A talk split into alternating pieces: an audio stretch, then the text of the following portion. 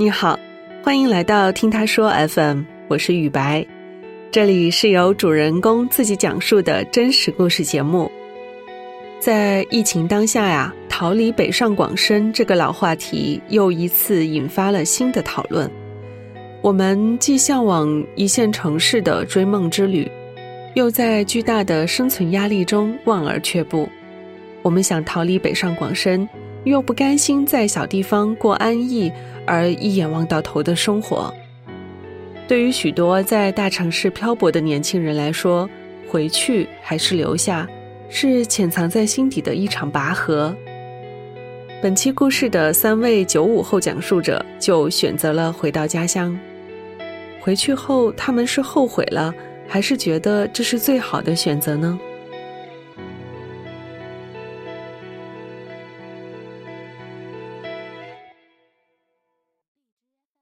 我是青子，今年二十六岁，目前呢是在安徽的一个三线小城生活，在家里面一边上班一边备考公务员。我出生的这个城市，它是安徽的一个三线的小城。从高中开始，我就是一个比较文艺青年的那种，特别喜欢看有一个杂志叫《上海一周》。每一期我都会去买，就看上海当地的一些，呃，时尚的展出啊，还有新闻呐，所以就蛮向往大城市的。高考结束了以后，我就一直想报上海的大学，后来就顺利被录取了。刚去的时候就觉得，哇，上海好大！我们当时学校离市中心也比较远。兜兜转转要两个小时才能到市中心的位置。它为什么叫魔都呢？真的是有很多好玩的、新鲜的，你会碰到很多好玩的、有意思的人，可以参加各种很有意思的活动。我其实是一个比较随和的人嘛，目标感也不是很强。当时想的是能够在上海扎根，那肯定是更好的。可能过得不好的话。我也不排斥回老家。我在上海工作了大概三年，在二零年初的时候，我们不是因为春节回老家过年吗？在家里面的期间，疫情就爆发了，导致我们春节的假期被延长了大概十几天吧。我记得那一次是我自从大学毕业以后吧，在。老家待的时间最长的一个假期。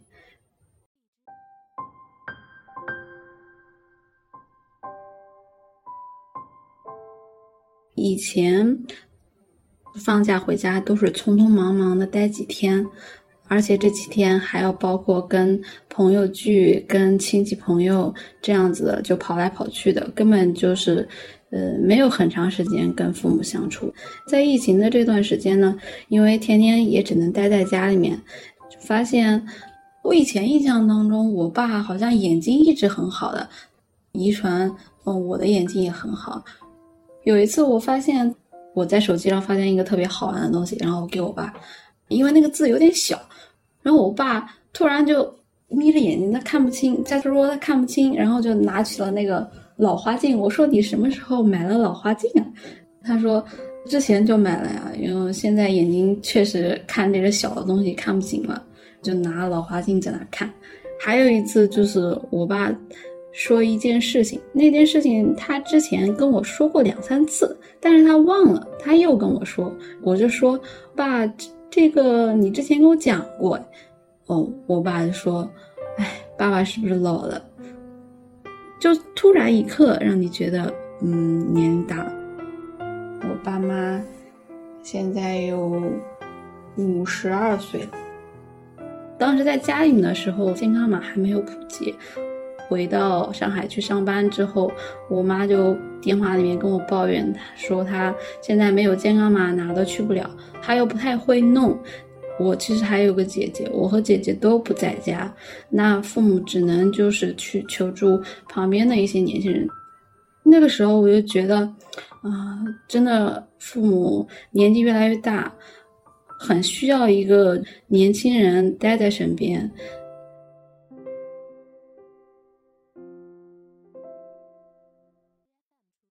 我和我男朋友老家其实都在一块嘛，我们是初中同学，大二的时候在在一起的。他当时因为加班比较多，然后工资稍微高一点，大概有一万二吧，然后我大概一万左右。上海买一个很小的老破小的话，首付可能都要两百多万。别想市中心了，都是中环以外啊，到外环附近的样子，大概六十多平吧，两室一厅的那种。那双方父母基本上就要把他们的积蓄全部掏出来了。记得印象特别深的有一次，我男朋友他加班特别忙，加到晚上十二点吧，他回家之后跟我说一句，他。领导还在公司加班呢，然后我说你领导多大了？他说他领导三十五六岁，都有小孩子了。他就说，哎，我真的不想等到我三十五六岁的时候还像这么忙，甚至比这更忙。但是如果我们回家的话，一方面可以照顾到双方的父母，一方面呢。就是压力肯定不会有现在这么大，嗯，那正好我又是那种不是很喜欢压力的那种。我说，那其实可以考虑回家的。当时疫情结束之后，他一回去工作，其实还升职加薪了的。随着他升职加薪，工作的负荷就越来越大了。他其实跟我的感受是一样的，在家待了那么久，觉得家里待了。嗯，还是挺幸福的。然后突然回了上海以后，又那么辛苦的工作，然后他就想，嗯，回家。大概一个星期左右吧。有一天突然跟我说，他离职了。我说这么快的吗？我我本身我们之前有讨论过这个问题，但是我没想到他这么快这么突然，你知道吧？然后我说你是说真的吗？他说是真的。然后我说那好吧。那你打算什么时候回家？他说看你了。我就讲，那我我这边可能不是说离职就离职，然后就，嗯，那要过一段时间吧，最起码一个月之后。然后后来我就想了一下，那天我们也聊了很久，关于回家以后，嗯，要干嘛，之后怎么计划的。嗯，第二天也去找我的领导提了辞职。一个月之后我就离职了。我们当时回家以后，因为在三四线城市嘛，大家都知道，就是体制内的工作是福利啊，然后还有工作的劳累程度啊，还有稳定性是最好的嘛，也是比较体面的一个工作的。我们当时计划就是先在家考公务员嘛，大概备考了五六个月。这五六个月的时间，其实过得还蛮开心的，因为那个时候第一次考试。嗯，之前在上海其实是一种快节奏的生活，回家了以后就是也不用上班，也不用面对各种微信群啊，也不用晚上焦虑我的方案啊，什么东西有没有做好，会不会出现差错，就像回到了你以前读高中的时候，一心只想着学习，其余的任何事情都不用考虑。我妈就是基本上不会让我干任何家务，就是一日三餐都照顾好。然后我爸以前他看电视的时候，总喜欢把声音调很大。我在家的准备考试之后，他一直就把声音调到他能听到的最低的那个档，房间里面是根本就听不到声音的。以前我没有回家的时候，我妈每天晚上都会出去散步，然后回来了以后，我妈就嗯拉着我还有我爸，我们三个人一起去散步。在家比我预想的感觉要更好，更幸福。总的来说，我是没有后悔的。我也不会担心以后后悔，因为就算是以后会有后悔的时候，那我肯定也回不去上海了。那我就好好的在家里面生活也挺好的。至少我能陪在父母身边。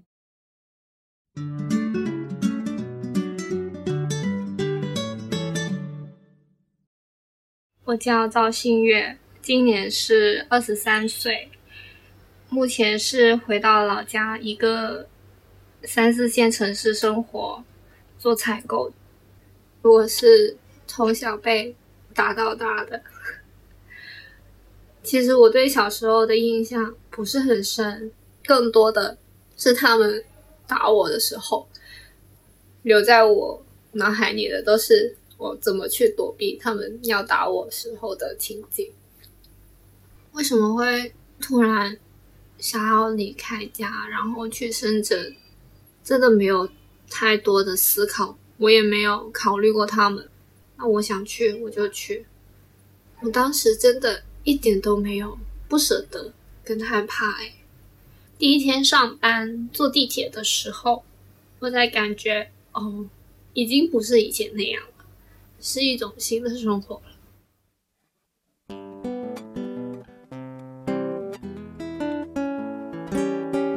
我那个时候找的工作离我的房子比较远，四十分钟的地铁。早高峰的时候，进站的人就很多，然后发现每一个门口前面都排了满满的人，每来一趟地铁就只能挤上去三四个人。因为太多人了，再等下去就会迟到，我就往反方向坐，就坐到后一两站，然后再往回坐。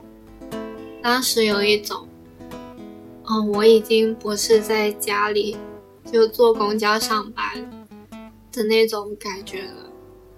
其实，在深圳的生活，我并没有感觉到压力很大，可能。我一开始就觉得自己不会在深圳定居的吧，所以我只是觉得在那边工作很好，很自由。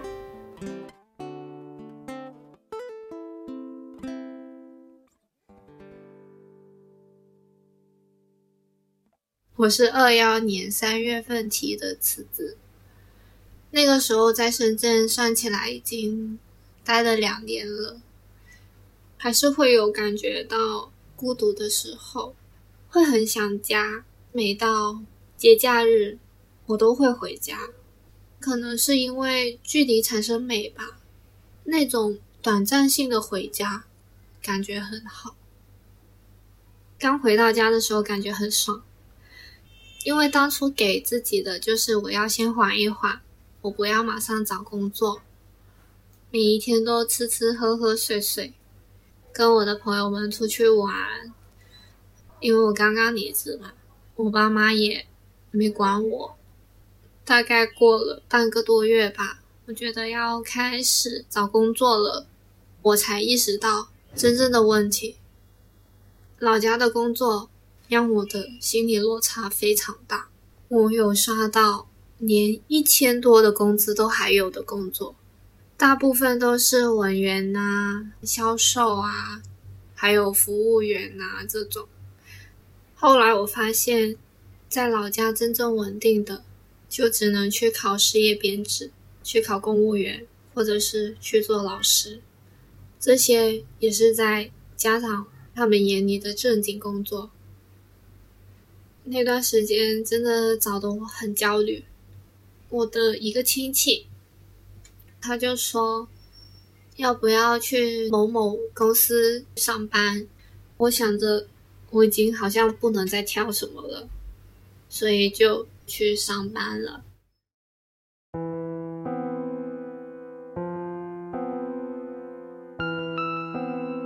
有一次，有一个同事，他就顺势问我：“你是九八年的吗？”我说是。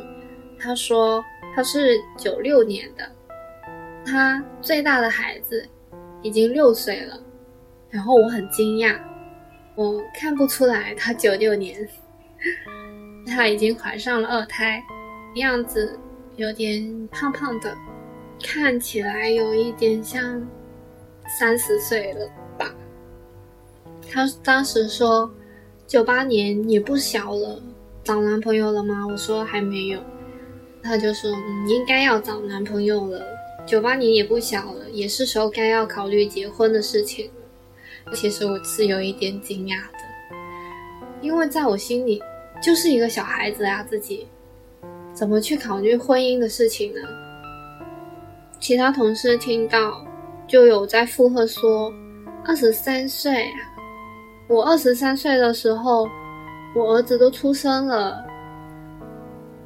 我在里面待了半个多月左右吧，我就发现了，除了刚毕业进去实习的，其他的所有女生都已经结婚生孩子了。其实会有对穿着方面的一些偏见，公司的规定吧，例如裙子不能穿太短的，不能在膝盖以上短太多。不能露腰的各种奇葩的规定，但其实这些规定没有人去抓你这一些的。有一次我上班的时候经过，然后有碰到一些我不认识的同事，他跟别人并排走的时候挡在了我面前，然后我就打算绕路走嘛，然后他就突然间说的很大声。他说：“公司不是规定不能穿这么短的裙子吗？”这句话其实是说给我听的，我知道，所以我就很不爽。当时我就直接回了一句：“关你屁事！”然后我就直接走了。我当时穿了一条短裙，就膝盖上一点，穿了一件长袖的衬衫，这种不是很正常的搭配吗？说我的这些人跟我的年纪其实也差不了多少，我会觉得他们的思想是不是有一点太老了？回到家以后，其实还是一样不自由啊，就好像吃完饭不洗碗吗？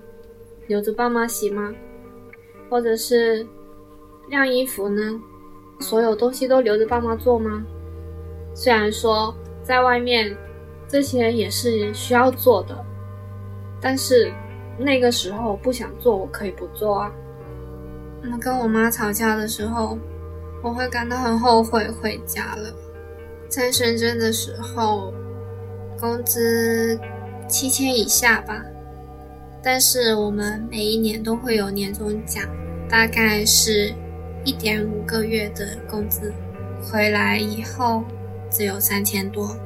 没有年终奖，跟我妈妈吵架的时候，我会觉得很大一部分都是因为钱的原因，但是她不会这么认为，他就会说：“你回来这么久，你工作这么多年了，我也没有要求你给过我什么钱，也没有说每个月规定你要给我多少。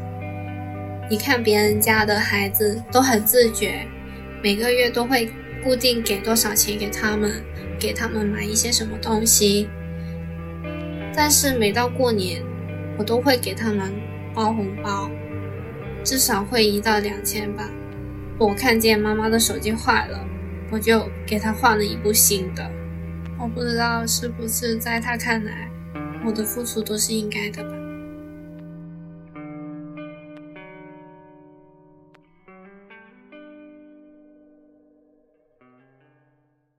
后悔了，很后悔。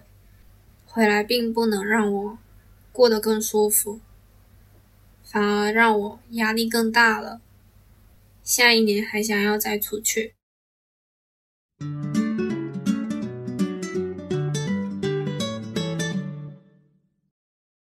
我叫雨化田，今年二十三岁，现住在海口。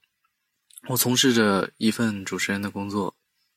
来海口之前，我是住在广州，是一名话剧演员。前女友就是在剧团里面认识的。那我真的喜欢到可以抛弃我这份工作去他那里工作。疫情的原因，之前那个剧团开始裁员了，就问过我的意见，说要不要继续留。因为当时我想跟他在一起，所以我说不了。拒绝掉了。他又回老家了，我们直接居家隔离了。我就是忍不住想他。有一天呢，他就说他自己好忙，让我过去帮忙。然后我二话不说买了一张车票，我就过去帮忙了。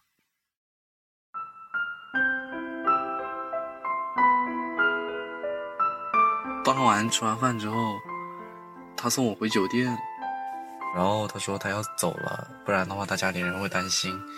然后我送他到酒店门口，我也不知道是不是酒精的问题，看着他背影，我咬着牙我就说，能不能再陪我一会儿？他说好呀，我们就回到了房间里面，然后我就很勇敢，把自己内心的话都说不出来。我认为自己很有男子气概的壁咚了他，然后就说做我女朋友吧。他没有反应，他直接亲到我的嘴唇上，我们就这样在一起了。怎么说呢？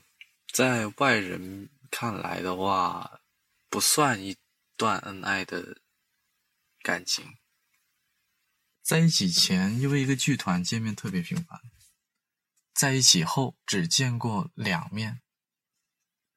他当时是在他们家那边。以前的话，我问他一些工作上的事情，他都很详细的跟我说。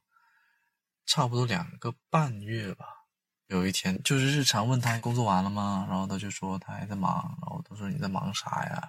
然后他说跟你说了你也不懂。那一刻，我心里说实话蛮难受的。他连事情都没有说，然后就说我什么都不懂。疫情原因，我们不能经常约会嘛，于是我们就玩当时还蛮火的游戏，就叫吃鸡。我会跟他一些朋友玩，他跟他的朋友就是无话不谈，无所不说。但是当我一开口，然后他就选择了沉默。打完游戏。他说他要休息了。第二天，我问他发生了什么事情，我突然间不愿意搭理我？直到下午，他才说他在忙。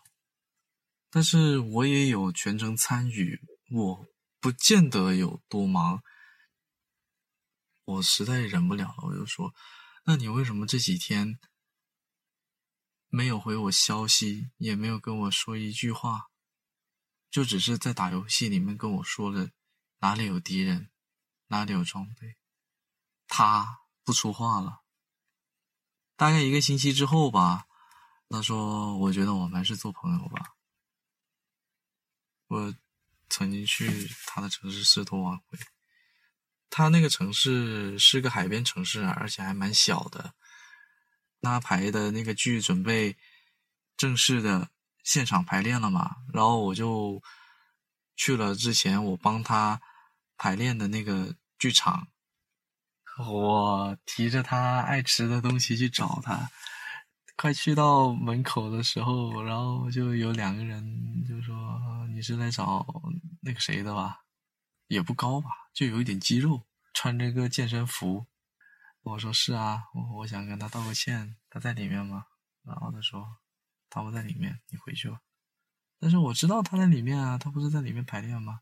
然后他说他不想接你，倔强了一下。然后他就说不要不知好歹。然后我就回去了。之前也去过他家楼底下，我就把把这些东西交给他楼底下的看门大爷，然后呢就走了。疫情爆发之前，我还是跟他。在这个城市里面走过很多地方，就很多游乐场所啊，我们都会去路演。那段时间他都在，都有他的影子。因为太多回忆了，很复杂的一种心情，就是有不甘心，甚至乎有一点小小的怨恨，说为什么啊，我都放弃了能够一直做下去的工作，我来找你，你却对我这样。大概是在二零年的六月份分手一个月之后，回到我现在这个城市，也是我的家乡，海口。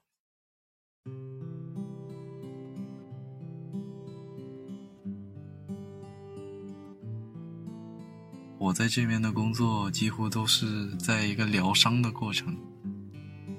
从广州回到海口，这个决定多少是有点后悔的，也觉得冲动。自从遇到了这个女朋友之后，感觉当初做的决定也不那么后悔了，简直就是命运的安排。我才走出了过去那段感情的创伤。我还为此买车买房了呢。准备结婚了。生活中有很多戏剧性的画面，让你会做出很多冲动选择，但是到最后你会发现，你自己选择是值得的。